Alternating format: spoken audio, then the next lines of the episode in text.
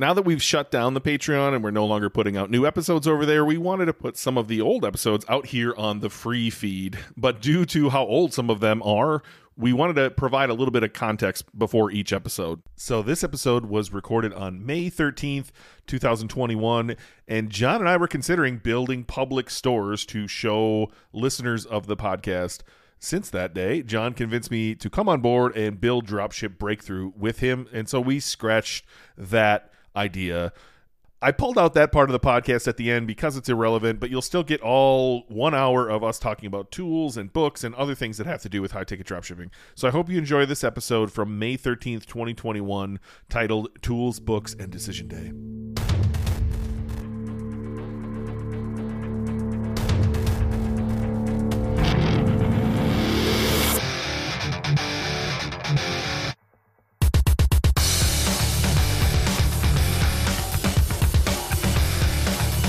Episode eight. Welcome back. Uh, thanks for joining us, everyone. Um, pumped to put this one out. We're going to talk about Shopify and e-commerce tools. What what do we love? Why? What's the minimum you need? Some books we recommend, and then Jon and I have officially uh, chosen our markets, niches, niches, whatever you want to call it. Um, we'll kind of talk about that today. Nothing like a good tool, is there? People people love tools. Tools. It's everyone talks about tools all the time.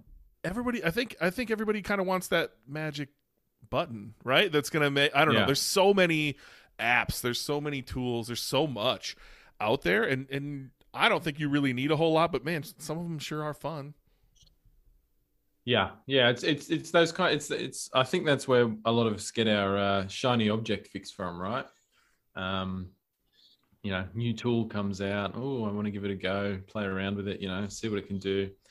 Um, but I think for me, I try to focus on these things a lot less um, because don't get me wrong, there, there's a bunch that are really helpful and they, you know, they give you some some good boosts. But I think it's I think you're right. I think a lot of people fall into the trap of saying, "Oh, I need a tool, and it's a tool that's going to fix my marketing."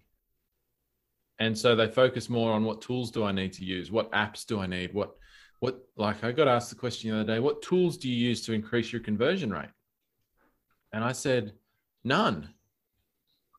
I write good copy. I do good marketing, and and that's that's what I like to focus on. But nevertheless, there are there are tools I like that I use, and we can talk about that. Well, why don't we start with like just you know quickly zip through? Here's all the apps on a store that like like get us to the baseline, and then like is there you know is there a few apps that stand out to you that you know perhaps make your marketing better uh, or like like really put you over the top? Because when i think tools personally i'm you know i've been in the research phase here for quite a while and so i tend to think research things. And so i could go off on some of the tools i use to, to research for seo and traffic and things like that uh, but i'm not sure where we want to go with this question if i'm honest. Well yeah look i mean there's for me it kind of breaks into two categories. Of course we're using shopify and and you know pretty much all of our listeners are using shopify as well if not all of them. So you have i think tools that are shopify apps that kind of exist on that shopify app ecosystem. You know there's an app that you install into your store and it, it does something for you in there. And i think there's certainly a baseline of those that you'll use that everyone uses. And uh, so we can cover those off. But then you have other tools um, like you said that you might use for research purposes or other marketing purposes that are like, you know, they're online software. You know, they're not part of the Shopify ecosystem. You might be able to use them with Shopify. They might integrate with Shopify, but they're sort of separate. Um, and uh, that's probably more where my favorite tools lie in that in that grand scheme of things. Um, when it comes to Shopify, I mean, my approach is always to use as few apps as possible because you know, particularly apps that, are, that that run on the front end of your site, uh, as you know, too many of those makes a slow website. So often my preference is to, if possible, is to get things hard coded into a site rather than using an app to, you know, insert something or something like that. But anyway, nevertheless, I think there's a baseline. There's a baseline uh, number of apps that we're probably going to use on pretty much every Shopify store. So we can run through those real quick if you like. Yeah, I think knocking them out of the way, right? Like uh, utilizing yeah. something to send your products to Google Merchant Center, uh, utilizing uh, the JSON LD app, I think, is something both of us recommend, and, and I certainly have it on all of my stores. Klaviyo, uh, it, there's there's there's a bunch of real basic ones here, Jon, and uh, I, I, would imagine you outline a bunch of these in your course as well. Yeah, yeah. Look, I mean, there certainly is a baseline. So, I mean, if if I look at, you know, the ones that I'm putting on every site, um, and I'll, give you my versions of these. If you use a different one, let me know.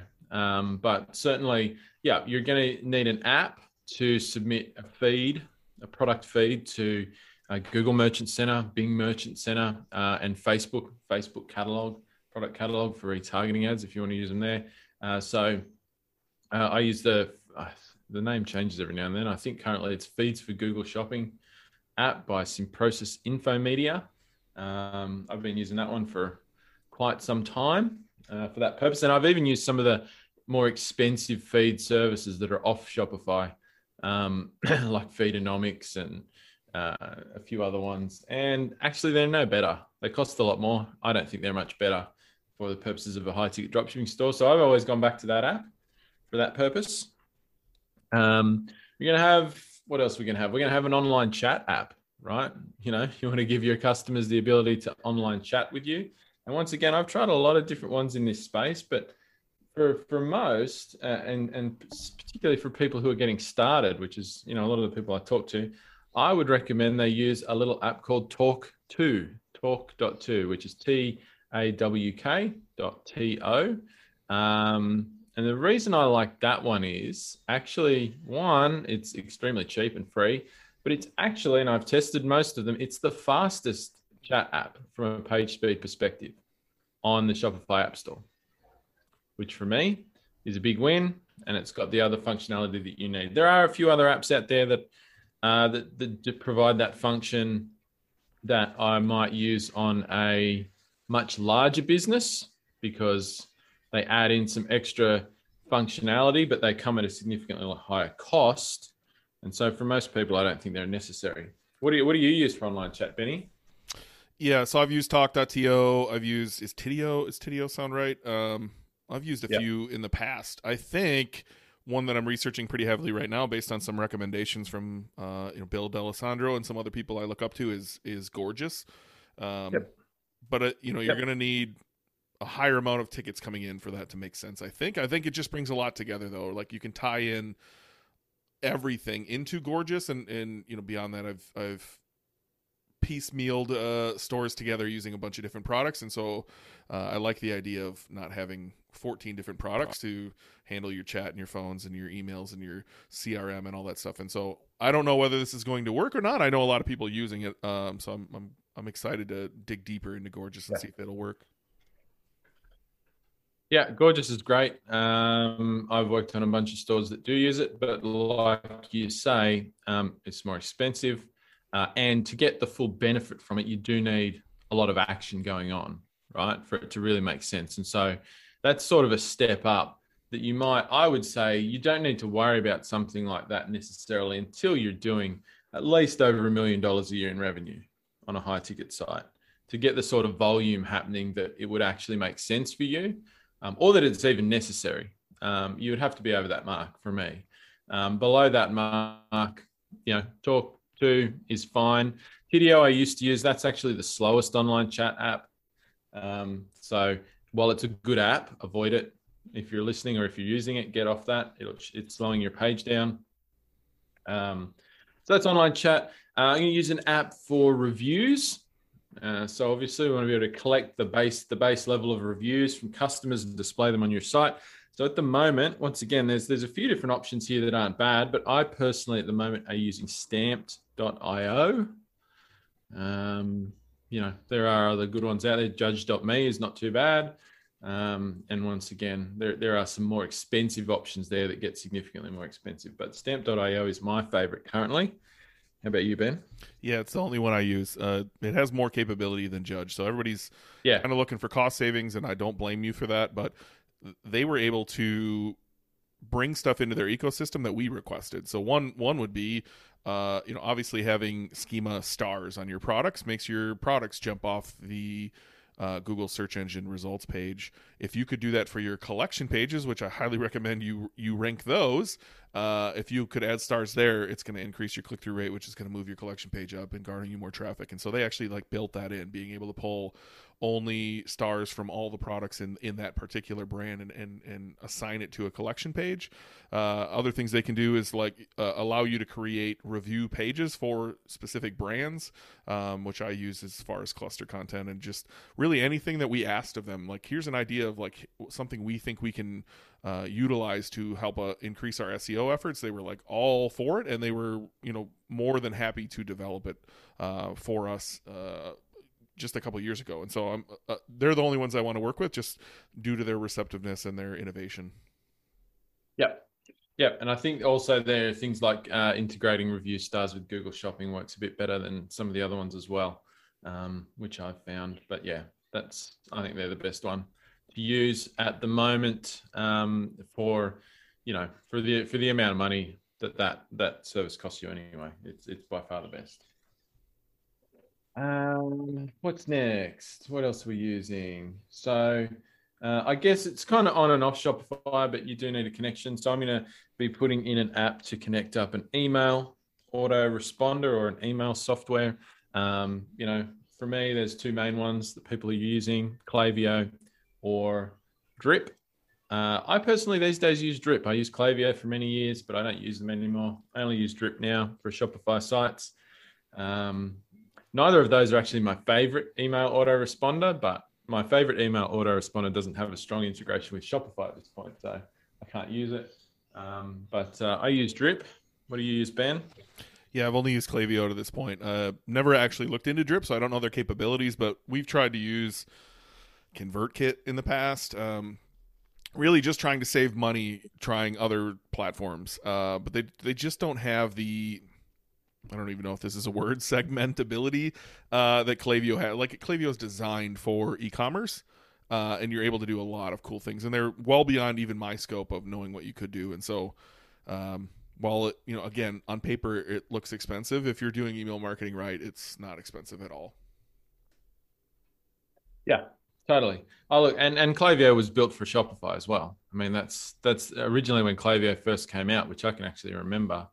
Um, they were it was only a Shopify tool, and they've they've obviously added now integrations with other other platforms like uh, you know, BigCommerce and Magento and stuff like that. But it was originally just Shopify and just e-commerce, as you said, uh, and so that that was a really great thing. Um, for me, the the choice between the two um, is largely a personal one. So I like the way that Drip works better and the way you can build flows and things like that. Um, it's close. It, it, works a lot more like um, some of the really big email tools that you don't tend to use with Shopify, which I quite like. Um, and I also don't like some of Klaviyo's business practices. So that was a personal thing for me. Um, and deliverability went down, in my view, uh, in recent years. So um, probably because they uh, they got swamped with AliExpress dropshippers who screwed up their deliverability. But you know, that's just my personal theory. So like this is where we can like tangent into cooler cooler things, right? So like it, people are probably wondering what do you do about deliverability or why does that matter? And like I wonder what I have currently, right? And so like an, another tool that like comes to mind right there is GlockApps. Um, you can send an email to your list as well as to some GlockApps addresses that will tell you your open rate and your deliverability. Are you hitting the promotions tab? Are you like you can you can find out your deliverability? And I do know some people. Uh, Mike Jackness comes to mind who um, pressured Klaviyo into like why are my numbers doing this? And they did get it turned around. They, they I don't know whether they moved him, and, and, I'm not technical at all. Did they move him to a new IP address or like uh, send from address or uh, you know ungroup him from the bundle or, or whatever they did? But he was able to successfully overcome uh, some of the deliverability issues that you know have arisen over the last few years with Klaviyo. Yeah, and just if anybody hasn't heard of that GlockApps one, it's glockapps.com. Uh, you can get in there and have a look at it. Uh, yeah, I mean that's that's I mean that's the thing with the email autoresponders. The downside is, of course, they all use shared IP addresses, and um, you know, if someone kicks up a stink, they can just move them onto their own IP address without even telling them. So it looks better, but it's not necessarily better for everybody else. Um, so it's it's a bit it's always a bit of a tricky one. I mean, obviously, if you're if you're a big business with these with these providers, you get your own IP when you go into like an enterprise plan. But uh, for most of us, that's um, we're not getting to that stage, particularly with high ticket, because you don't get the volume, um, the same volume that you do with other e-commerce businesses. But uh, yeah, so that's that's email covered off. Um,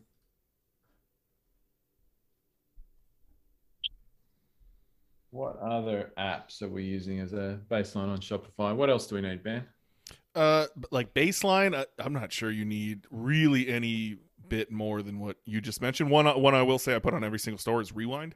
Um, it's basically yeah. free or it's like a buck. Uh, if you have a rogue employee that deletes something, you can get it back, which is nice. Um, and so I would definitely say put Rewind on your store. But beyond that, like there's there's a lot of like, ran. I, I kind of want to hear some like three, four, five cool ones that not are like aren't often mentioned that you use, Jon? Because I, I have a few. I think uh, at least on my pet store or or ones that I would use definitely uh, on a high ticket store that I think are are unique. I would say.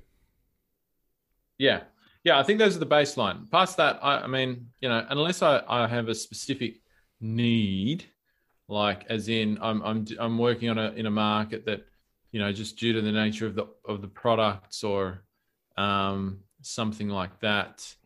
Uh, you know, I, I, need to provide some sort of functionality on the site for, for customers. I mean, there might be other apps that you add in for that, but that that's kind of the baseline. I think the one, the only one we didn't mention, you mentioned the JSON LD app before um, to get your schema markup sorted. That's certainly for that. That's that's one that I use.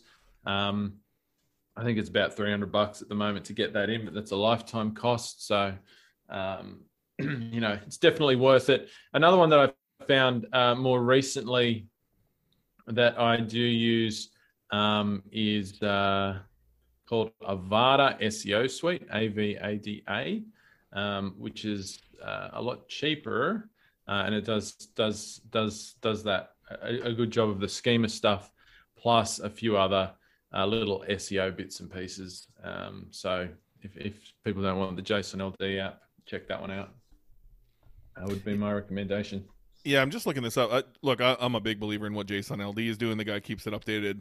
Uh, my yeah. partner Leighton is, is in a, a, developer group with him in Slack, and, and he speaks pretty highly of the guy too. So I'm, I'm happy with that. But man, like just looking at what Avada does, this is something I've considered for a while. Like there's way more than just schema markup that that is needed for SEO, and and I think you can do some cool things uh, you know, create a sitemap, help with page speed. There's there's some technical stuff you could do. I think combining all that. I don't know whether this one's good or not. I'll take your your judgment on it, Jon. But I've I've certainly considered like combining something like this and and and you know trying to find a developer who who could create it for me because all this stuff's hand coded on my end and um, it gets monotonous store after store after store. Yeah, and uh, I think with the, with those SEO apps, I mean, the thing you have to watch out for is, I mean, like the Avada one provides a range of different functionalities, you know, like it'll do your alt tags, it'll do your meta descriptions, it'll do all this other stuff. I don't use every single thing that app does, just to be clear. Like I, I don't use it to replicate alt tags for every product, for example, um, because it just duplicates. You know, if you've got 10, 10 images on a product, they all get the same alt tag.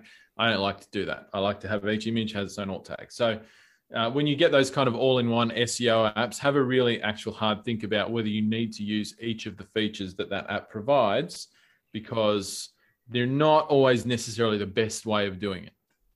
Um, but from that particular app, there's probably, I think, you know, five or six things that it does out of the, the I think more than ten things it does that I would use, but I don't use all of them. Um, uh, so that's one. Probably one other one that comes to mind, actually, more for the US market, Benny, and I'm interested to see if you're still using the same business, is uh, fraud protection.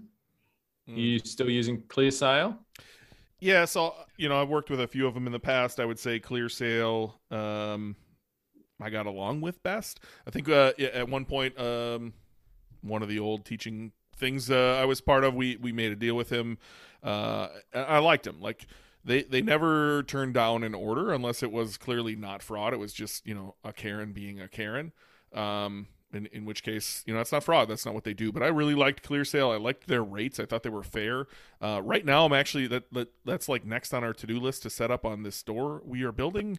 Uh, and Leighton sent me a pretty interesting article on like that Shopify might be doing this, or like they are I'm not sure if they're beta testing it, uh, but it sounds like something Shopify is trying to bake in currently. Yep.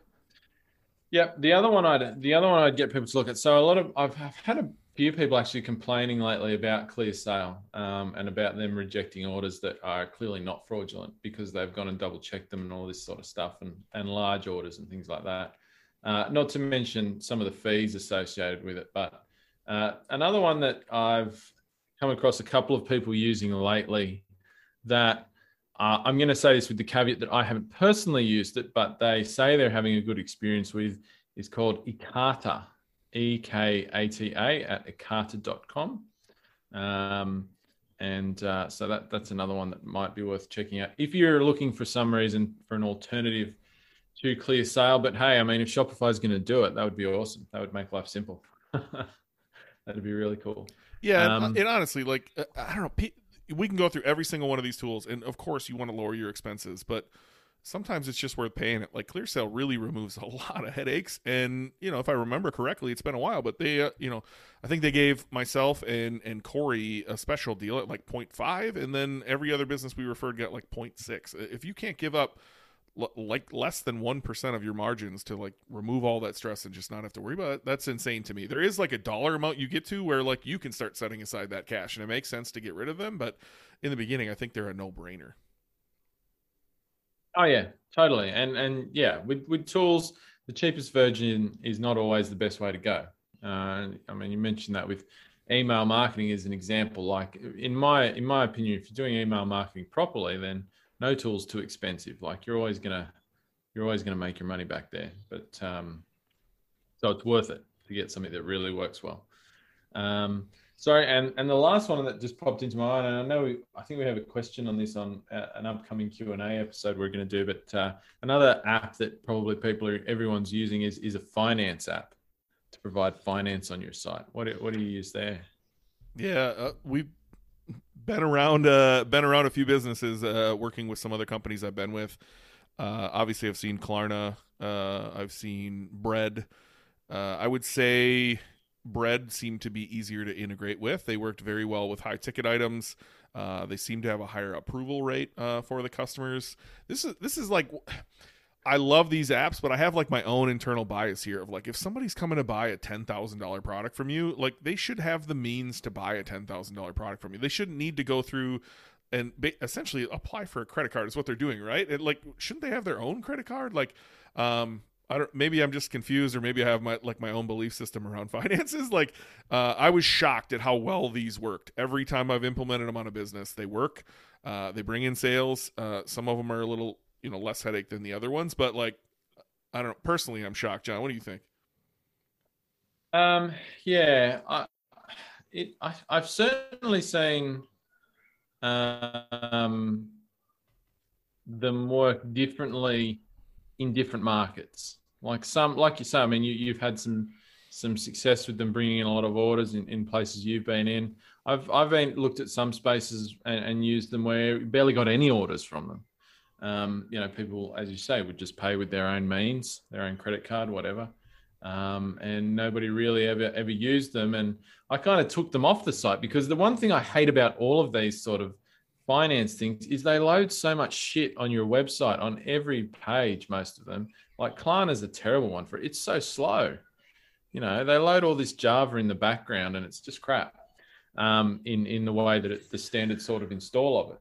So, um, I, like I said, we're going to dig into that question, I think, on, on one of our upcoming Q&A episodes. So we might talk a bit more about the, uh, the thought processes behind it. But, you know, in the US, I think I, I, I like bread. Uh, we mentioned that one. If, if I had to pick one in Australia, uh, I'd use Zip. Is the one I've used the most often. Uh, Zip Money. Uh, there's a whole bunch of alternatives out there, though, right? Um, you know what I wouldn't do, and what I see some people do is loading like five of them onto their site. Um, don't do that. I've never seen that. Why would someone do that? Uh, well, some people's theory is, and I, there, there's a little bit to this theory, but some people will say, well, uh, you know, these days there's people who like particular options, right? Like some people like to use Afterpay, some people like to use, you know, Humm, some people like to use Zip, blah blah blah. So have accounts with them or whatever. Mm. Um, uh, but once again, you know, it makes a mess of your site to have all this stuff hanging off it. Um, and yeah, for me, it goes a bit back to what you say. Like, I don't really want to deal with customers who have to buy everything they buy on credit, like on on like finance. Sorry, not credit.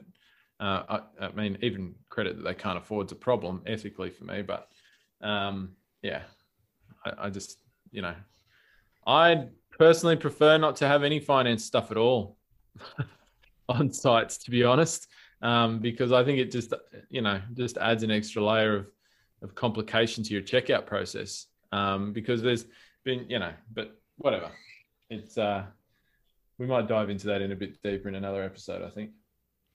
Yeah, I think you know to your point of having multiple on there, I could see people having accounts, but you know, are they are they going to go away? Are they going to ask? Are they going to you know send an email or a chat or contact us and say, hey, do you guys take this? Like, I don't know about having multiple on there, and then oftentimes those companies will tell you they're going to bring brand discovery to you and I, I, just don't see that to be true right? Like nobody who has a bread account is going to bread.com or whatever it is and like looking in the back end of stores they carry and where they can shop because they have the financing i i, I just don't buy that.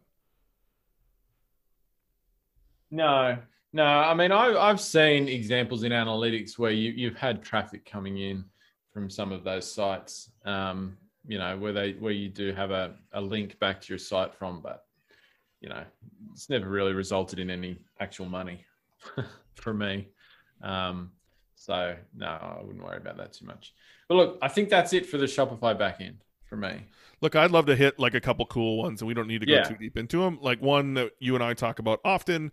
Um, it, it, I affiliate them on my podcast as well as Bonjoro. Uh, I think it's a no brainer. It's 25 bucks a month. You get to send a video to every single customer who ordered from you and add a personal touch. Um, no brainer. I think, uh, Jon, you feel the same way, I would assume. Yeah, I love Bonjoro. It's great. It's such a great little tool. I mean, uh, and and some of my most of my most favorite tools are not ones that are on the Shopify App Store or are directly a Shopify thing, and, and this is one of them. Uh, yeah, create. I mean, I'm really big on you know, creating, as I know you are, creating a, a, great experience for your customers, a unique experience for your customers compared to the competition in your market, and doing little things like this, like sending personalized video thank you messages or update. I mean, you can use it for more than just thank you messages. It's it's just a, a different way to communicate with your customers or even prospects before um, they're even a customer. If you know, sometimes there might be a reason you might even use it to communicate with them um, if you've got their email address. But um, yeah, it's it's fantastic. No, most e-commerce sites are not doing using tools like this or doing things like this. So if you if you're getting in there, you make a regular habit of it. You know, you're going to be setting yourself apart from what other people experience, what what your customers experience elsewhere. And in my view, that's one of the best things you can do for your business. Uh, the next one that I see, uh, there's there's two of them I use for this, and this might not be necessarily a high ticket thing, but uh, I like them both. Uh, one's called Customer Intelligence, and the other one's called Carro, and it's essentially like identifying influencers who have bought from you, um, so that you know you can reach out and build a relationship with them. I like both of them; they both work really good. Um, I also use Enquire, which is a post-purchase survey. Like I, I want to know how people found me, and in the the day and age we're in, where tracking is is going to become limited, I think. Um, I want to know where they're coming from. I want to learn more about them. I've seen this used in many other ways as well. So imagine like you bought from your uh, a Shopify store, and on the on the thank you page it says, "Hey, how did you hear about us?" Or I've seen this used um, by 1st Form for them to ask me what is my handle on Instagram. Uh, at which time they went and sent me a DM on Instagram uh, in video form. Uh, when it's a video, you can't preview it; you have to like click it to watch it. Um, where it was the guy holding my box and saying, "Hey, here's your order. It just shipped out. Thanks so much for your business. Um, I'd recommend taking this product alongside these other two that you just ordered." Um, but like a really cool way to connect with your customers if you want to use it that way. But like, there's so many different ways you can use a post purchase survey, and I think Enquire is uh, uh, one of the options. I think there's plenty of options out there, but Enquire is the one I use. Yeah, yeah, cool. Yeah, definitely Carro. I'll second that one. Um, you go to getcarro.com. Carro is C A R R O. I don't know if we're going to link up all these recommendations we're giving here somehow, Benny, but um, so people can find them. But getcarro.com, cool one to use. Um, yeah, yeah. Okay. So those are good.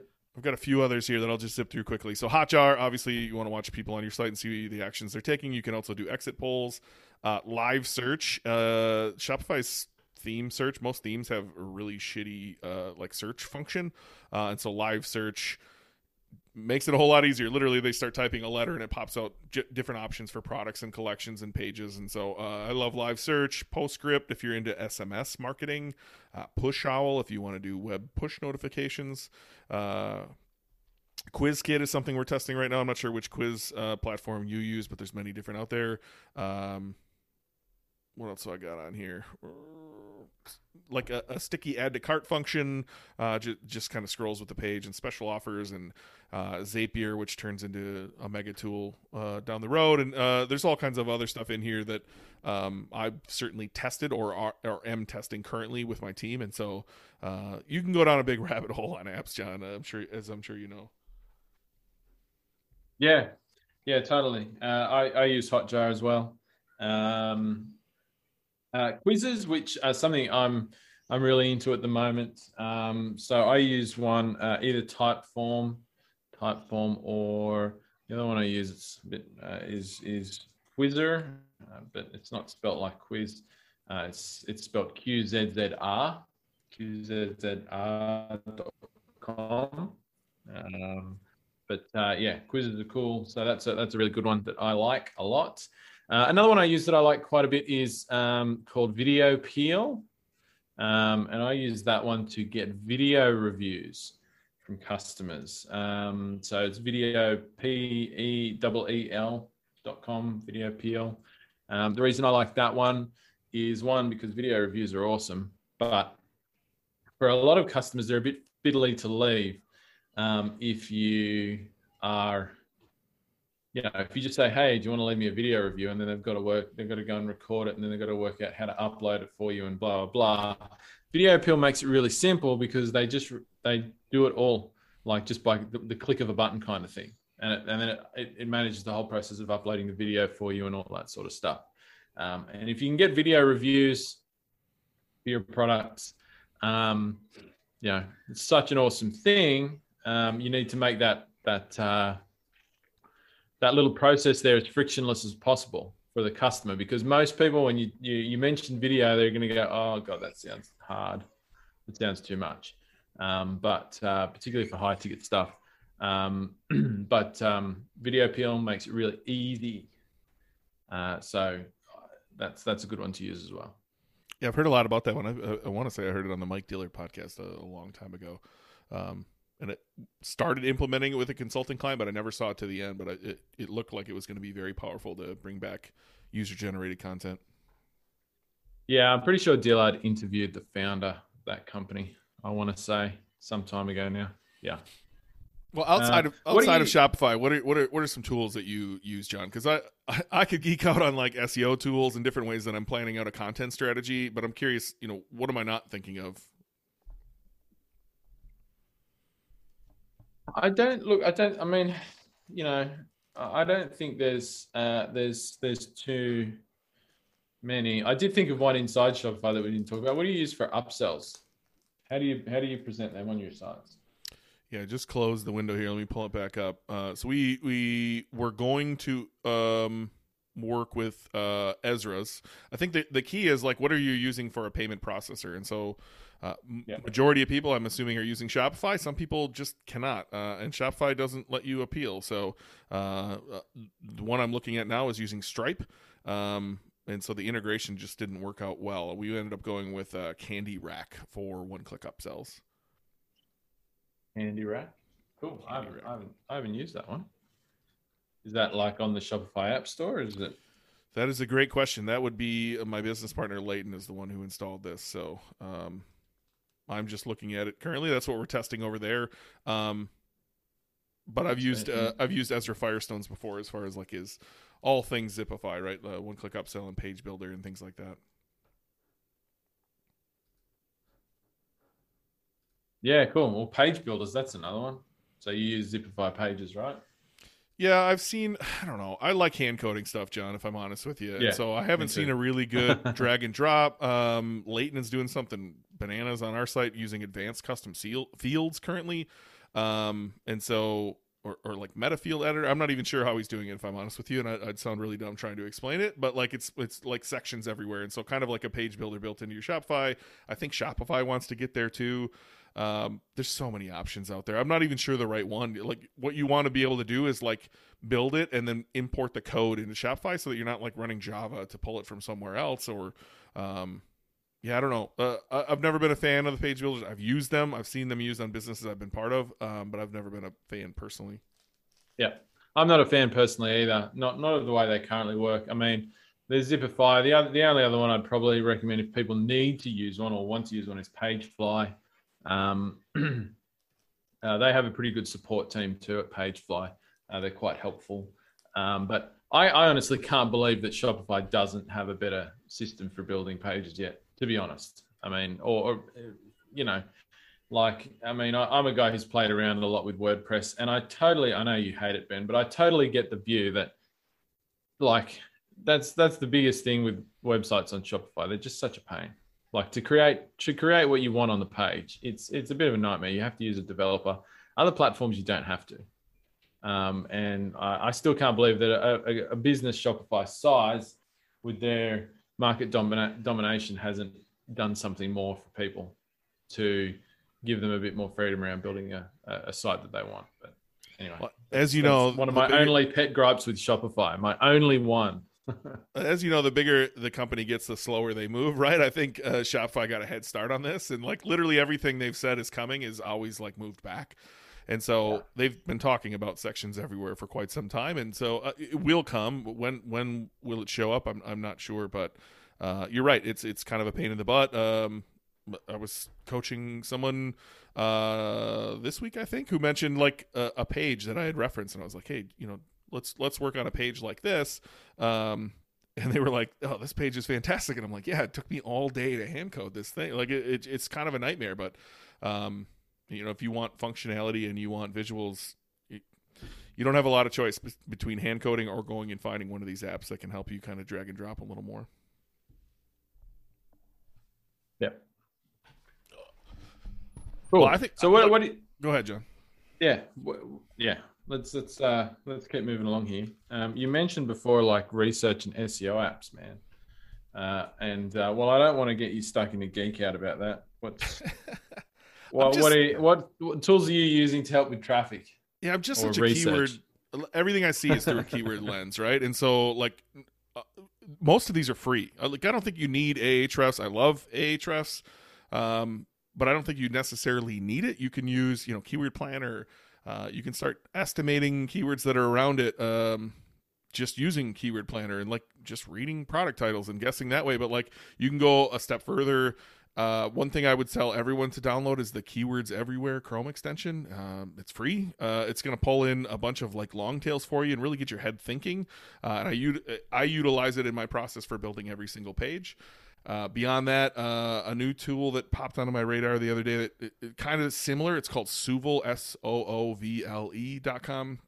Really, just kind of helps you pull up um, LSIs uh, for a keyword you type in that'll show up from Amazon, Yahoo, eBay, Buy.com, Bing, things like that. Um, so that's cool tool.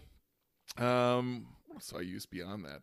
Uh, I've been working with my employee on like uh, once we've discovered the keywords that we want to create content with, how do we write better descriptions? How do we how do we write more for the person? Um, so one tool we use is like the Hemingway app in order to like bring it down to a fourth grade level, uh, so that the sentences are are easier to read. Um, been experimenting with copy.ai to kind of spin some things. Like oftentimes you'll get a you'll get um, 13 products from one supplier and they literally have the same description for all Yeah. 13 products right and so we've been looking at copy.ai and a few other spinners online to try to spin the content like we'll write it the way we want to get it all you know fourth grade level on hemingway and then go spin it uh, so that we have essentially the same thing on every page but it's written a little bit differently uh, so that we have unique content um, Yeah, that's a great one. I can't even believe I didn't think of that before. Uh, my whole team uses copy.ai. Uh, so I've got like at this point, I think eight people writing copy for products on my team, uh, and I I make them use it. Right, just just for the simple fact that not to do all of their writing, uh, it doesn't do that. I recommend people go and check it out, copy.ai. Um, but just it speeds up the process. If you've got a lot of descriptions to write, and like you say, oftentimes you're going to have a lot of similar products. If you're trying to think up off the top of your head the unique words for every product, it can be a real like pain in the head, quite literally. Um, it can be a headache, uh, and and that tool just makes it so easy to um, produce unique descriptions quickly. You still have to do a bit of writing on top of it, of course, um, but uh, it just speeds up the process a lot. Um, and so once again, doesn't cost that much for the time it saves you, um, particularly if you've got a lot of work to do there, or if you're working with, um, you know, freelancers or whatever to do it for you. Um, it speeds them up, so you get more bang for your buck out of them as well because they're moving more quickly, and you're you're paying them the same amount for them to move quickly um, you know, that's that's a great one. I didn't even think of that. Yeah, everything I do is uh, uh, such a keyword focused lens. So again, just to reiterate, go grab keywords everywhere. Chrome extension, uh, d- add the Grammarly Chrome extension. Go sign up for Hemingway and like put in some of your sentences, and it'll tell you that you know this is very confusing and try to help you with that. Use Copy.ai.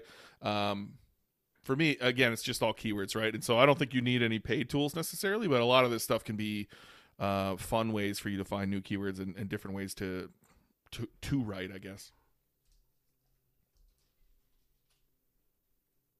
Yeah, yeah, totally. I, I think you're right. I think for a lot of the more basic keyword stuff, you don't have to use a tool like Ahrefs. Um, you know, these days, I mean, I love Ahrefs. Don't get me wrong as well. The only reason I tend to use Ahrefs mostly is when I'm doing backlink building. Um, and once again, that's something you might outsource to a service provider. But if you're doing it yourself, Ahrefs have has a level of depth around backlink research that other tools don't have.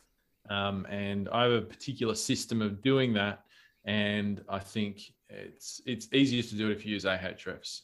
Uh, like it's a lot quicker, the research to find link opportunities and things like that.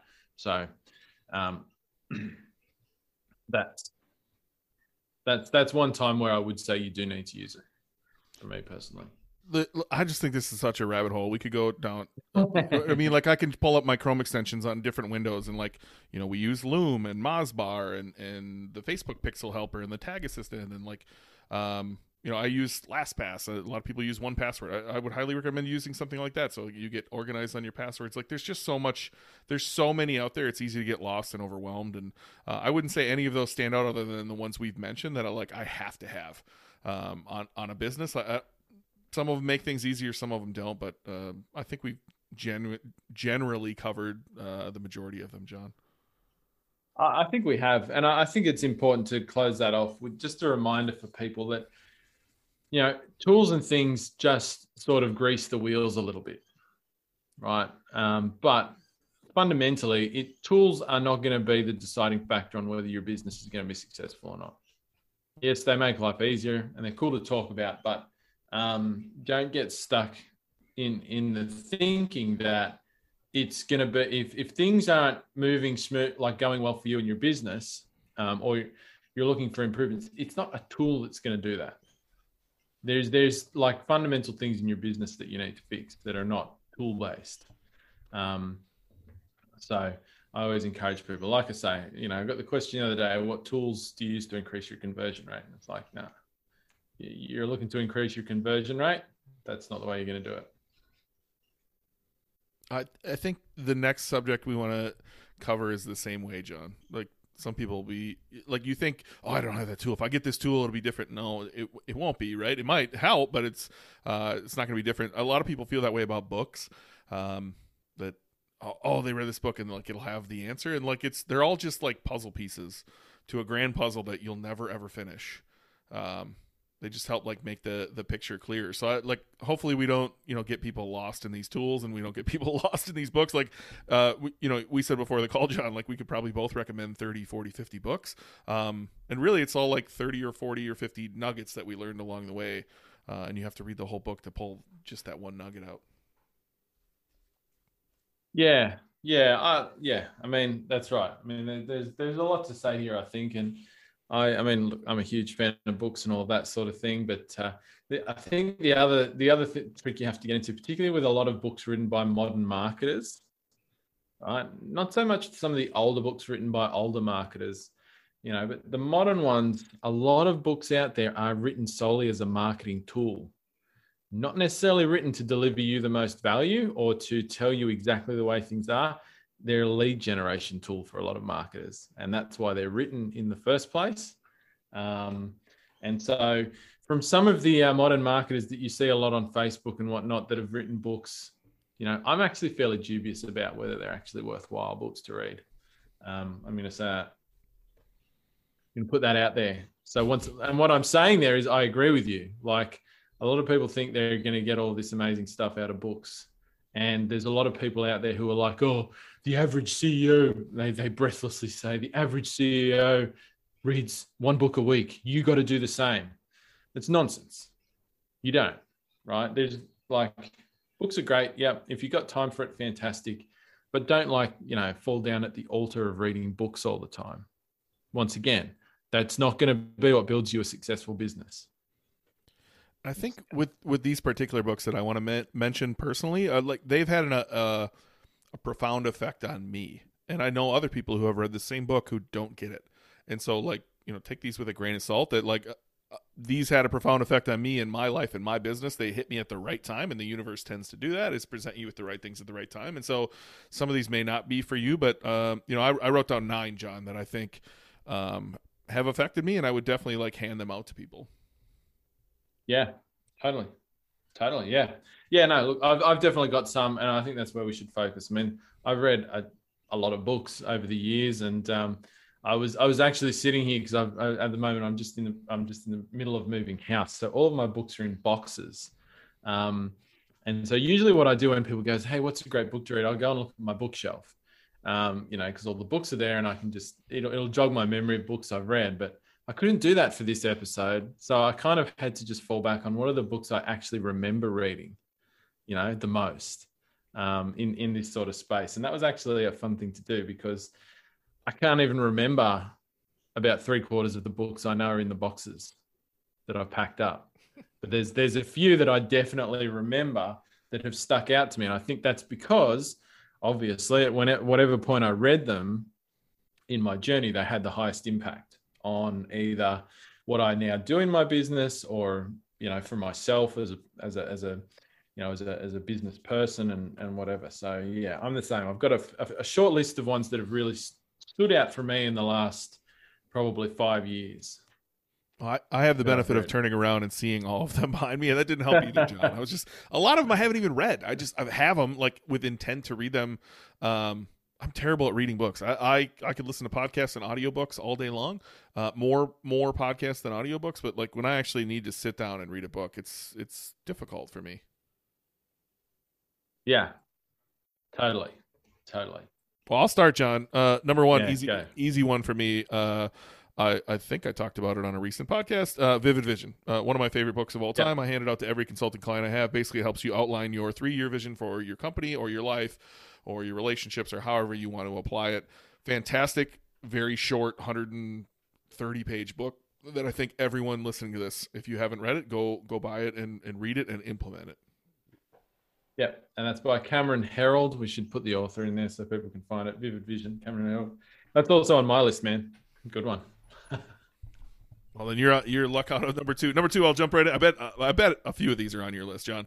Uh, number two for me is Traction. Uh, fantastic book on how to organize your business for growth uh, and really focus on the right levers to pull in your business. Uh, again, a, a, book I would recommend every business owner like put on their list to read it, it for sure. Traction, uh, I believe that's by Mark C. Winters and and another gentleman as well, uh, Gino Wickman.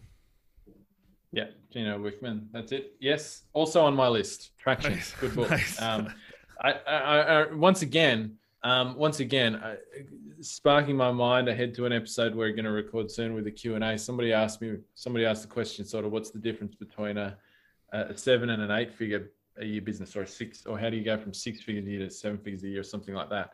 And you know, the answer to that obviously will go in, in a lot deeper. But for me, part of the answer to that is lies. It's not actually in, in the marketing necessarily or anything like that. It's actually in in planning and systems and things like that. And um, you know, Traction's a book that'll help you get some of that stuff in place um, in a way that works really well. So definitely worth reading if your business is, you know, you've got your business up and running and you're just feeling like you're you're a bit directionless and you're not sure where to go next and you know you feel like you need more structure behind some of your thinking and what you're doing i think traction traction's a great book to read if you're in that scenario yeah, I'm a huge fan. Number three goes right into that same thing. It's called Rocket Fuel. Uh, it's by Mark C. Winters, right in that family line of, of Traction books. Rocket Fuel uh, outlines the visionary and integrator relationship and how you are likely only one of those two. Uh, and, and when you can find your other half, whether you are an integrator who likes to get shit done or whether you're a visionary who spends most of their day in their head outlining like where to go and, and dreaming of a vision for the brand uh, when you pair yourself with the other one um, it's like rocket fuel and your business explodes and so I, w- I would recommend that book it's again it's a short one uh, and also go to markcwinters.com and go take his test find out whether you are a visionary or an integrator and i think that'll help you figure out who you need to bring into your business to help you grow yeah, cool. I haven't read that one yet. I've heard of it. Haven't it's read a good one. All right, yeah. if you didn't have that one, let's. let's I didn't. I didn't have that one. uh, look, I love my list at the moment. Uh, it looks, it's, it's. I, I, I love. Um, in terms of things that had, like, I'm, I'm a guy who loves marketing. Uh, as you know, and, and e-commerce marketing, and so a lot of the books that had the biggest impact on me are actually marketing books written by old marketers, right? I, I get the most value out of these books. A lot of the newer books by newer marketers, they're basically just rehashing the stuff that dudes wrote, you know, 50, 60 years ago, if I'm honest. You know, the, the books you see dudes pushing on like Facebook, like, oh, you know, read my, you know, free plus shipping book or whatever. So number one on my list um, is Breakthrough Advertising by Eugene Schwartz. Uh, I know you've you've got that one. I love that book, man. Like, I, I have it. I have, I have yet so to bad. read it. It has been next up for. You haven't read it. I have not ah, read it. It's been dude. next up for some time now, and I know it's like a legendary marketing book. Um, you yeah. might convince me to take it on my plane this Sunday and, and take a read. Ah, dude, you gotta you gotta read it. I mean, you're going for me. I, I read through that, and it was just like, like yes, I like. I mean, I can't remember when it was written. It's a long time ago, right? Um, so this is a lot of these books that I talk about. They're pre pre internet marketing books written by pre-internet marketers. But when you read it, having lived in internet marketing, and that's kind of where you came to marketing in the, in the sort of digital marketing, which me and pretty much anyone who's listening to this will have. Um, you read these guys, and it's kind of like, aha, that's why we do things the way we do them, sort of thing. And like, it, it's it's a really amazing experience to realize that all of the marketing, like when it comes to writing copy and and persuasion and how to get people to buy shit. It actually hasn't changed. Even though now we've got all this technology and tools and things that we use, it's actually all the same stuff that these dudes wrote like 50, 60, 70 years ago that they were using to sell stuff in newspapers, in direct mail, via fax. Like nothing is changed being or connecting with another human being, convincing them and persuading them to buy something from you. Um, and uh, that's definitely go out buy it. It's it's not the easiest book to buy. It's not a cheap one. I think they sell for about 180 bucks, something like that, um, US, but uh, well worth it. You know, I bought that and I immediately saw the arbitrage. Right, like they're hard to find. I have no idea why uh, Brian Kurtz makes these so hard to find. Uh, he's the one who you know has taken over like the estate and, and, is selling them. And then if you go see them on eBay or anywhere else, they're like four times as much, right? And so, um, you know, I bought one, saw the arbitrage uh, bought a couple for uh, some team members, and then I was like, uh, "I'll, you know, how many can I buy of this?" And he was like, "If you're looking to arbitrage them, you can't buy them." And I went, "Oh, okay. Well, because like I saw the opportunity, right? Like the, the I want to say they're three, four hundred dollars on eBay, and so um, yeah, it's been next on my list for a while, John. I'm glad you mentioned it. I literally just pulled it out to, to look at the date for you too. 1966, this was written, uh, and so yeah, yeah. I'm gonna I'm gonna set this one aside and I'll take it with me on my trip uh, this weekend and see if I can get some some reading in because it's been on, it's been mentioned so many times by so many people that I can't believe I haven't dove in yet. Yeah, dive in, and I'll throw another one in there along the same lines by another uh, you know legend of marketing and advertising, um, Ogilvy on advertising um, by David Ogilvy. Another one that's just like uh, chock full of, you know, great stuff. Uh, and, and it's just like the foundation stuff for marketing. So, you know, we, we come in, in the digital space, we come a lot to thinking about, oh, how do we like, and particularly when you come into high ticket dropshipping, you probably don't have a background in marketing and you get very focused on like how how to like building the websites and doing all of this sort of stuff. But what most of us didn't learn was actually how to how to how to sell stuff to another human being. And for me that's when people get stuck a lot in the in the thinking of what tools do i need to improve my business or whatever. It's because they haven't actually learned how to actually sell something to another human being.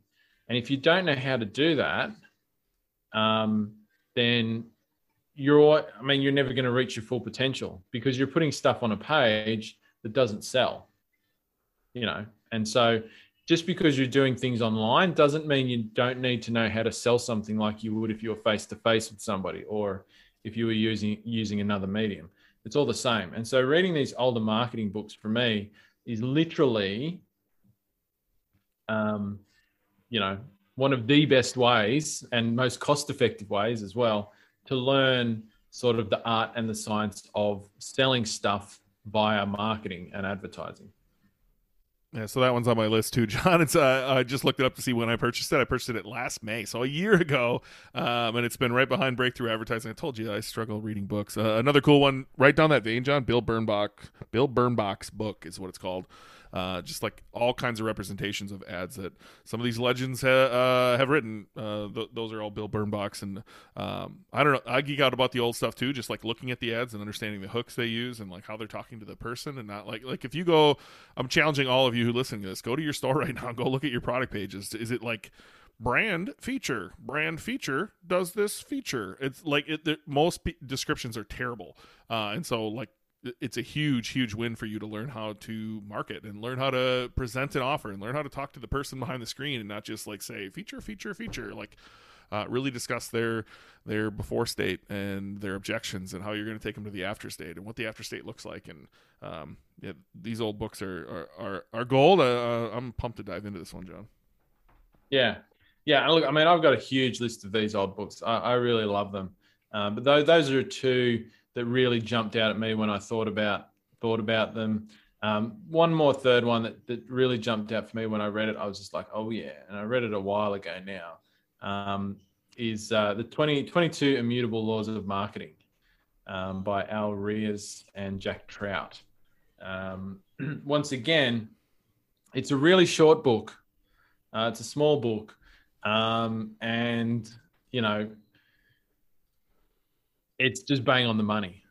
Like they basically just go through 22, 22 elements of your marketing that you've got to have there. So things like risk reversal and stuff like this. And if you don't have them, your marketing will suffer. And I, I 100% stand behind that. I think they they got it in such an easy to digest way. And there's some things in there that I see most high ticket drop shippers missing. Right. And if you if you put them add them into your marketing, you'll sell more stuff frankly. So um, that's another one. Uh, I read that years ago, and and straight away I did some things. It changed changed the way that I did um, communicated with customers, um, presented you know presented products on a page. Um, uh, so check that one out as well for sure. Well, I just threw it in my cart. Uh, right down that marketing line, uh, I would say "Contagious" by Jonah Berger. Uh, it's all about word of mouth. is literally the Yep. number one marketing channel in the world, and he talks about the triggers which cause word of mouth marketing, which is social currency, uh, triggers, emotion, public, practical value, stories, things like that. "Contagious" by Jonah Berger. Very, very, very good book. Yep. Yeah, that's a good one. I agree. Yep. Nice. Nice. Cool. Cool. What else you got? Uh, all right, I've got like five more. I know we're uh, we're already hitting the hour mark here. I think so. Atomic Habits by James Clear, like building better habits and and and stacking them and um, putting yeah. uh, Just go read Atomic Habits. It's gonna it's gonna help you in your self development journey. Right down that same self development. The Slight Edge, uh, short. Fantastic book that's really just making one point over and over and over again. Uh, but it's a great book. Uh, another one that's like not business related, uh, but kind of is, is Man Up by Bedros Keuilian. If you need a real kick in the ass, go read Man Up by Bedros Keuilian. Uh, and then more on, back on the marketing side, um, Cameron Herold wrote the uh, Vivid Vision. Um, he also wrote a much much bigger book, uh, which has most of Vivid Vision in the beginning of it. It's called Double Double. Um, it, it is a very long book. I I listened to it on 3.5x, and it took almost my whole drive home from Colorado to Wisconsin one time. Uh, fantastic though, made the drive go by uh, really uh, fast, and and my brain just got lost in marketing. And uh, I don't know who was driving that day, but somebody was. It was fantastic. And then the other one I would say is Building a Story Brand by uh, Donald Miller. Fantastic book. Um, that I, I, you know what I don't even want to like put a teaser on there. Just go read Building a Story Brand by Donald Miller. It's fantastic. Yeah. Cool. Nice, nice. I'll chuck two more in there um, just because I can. Uh, one along the marketing lines, once again, a bit of an old, not super old, but an older book, uh, Purple Cow by Seth Godin. Uh, once again, another legendary sort of marketer. Um, it's, it's a book that's all about being unique uh, and how being unique in your market is like some, it's something you must be able to do to have long term success. Um, it's once again only a tiny little book, um, but uh, just for me, when I read that, once again, it was one of those books that I read that and kind of changed the way I thought about things. And also, uh, at the time when it came to high ticket drop shipping, made me realize that a lot of what some other people, gurus in that space, were talking about was actually bullshit. Um, and they were on the wrong track, which made me go down a different track. Um, and then more in the sort of not so much marketing or business related, but more in, in the personal side of things. Um, you know, uh, a book that I read recently that I thought was awesome about, you know, if you, if you struggle with your own uh, stories that you tell yourself in your head um, and, uh, and you want to make some changes there, um, there's a book called Unfuck Yourself, um, which is a great title, I think, uh, by a guy called Gary John Bishop. Uh, I recommend checking that out um, if you wanted if you want to get a, a bit on the personal personal work side. Thanks for listening to the Dropship Podcast. You can find all the show notes for this episode at dropshippodcast.com. And if you're ready to take the next step in your dropshipping journey, we invite you to join us inside Dropship Breakthru, where Jon and I will walk you through step by step in starting your own high ticket dropshipping e commerce business. But that's not all. Dropship Breakthru will also teach you everything you'll need to know to grow your business and take it to the next level. So head over to dropshipbreakthru.com and sign up for our free training that will help you take the first steps towards building and growing your own profitable high ticket dropshipping business.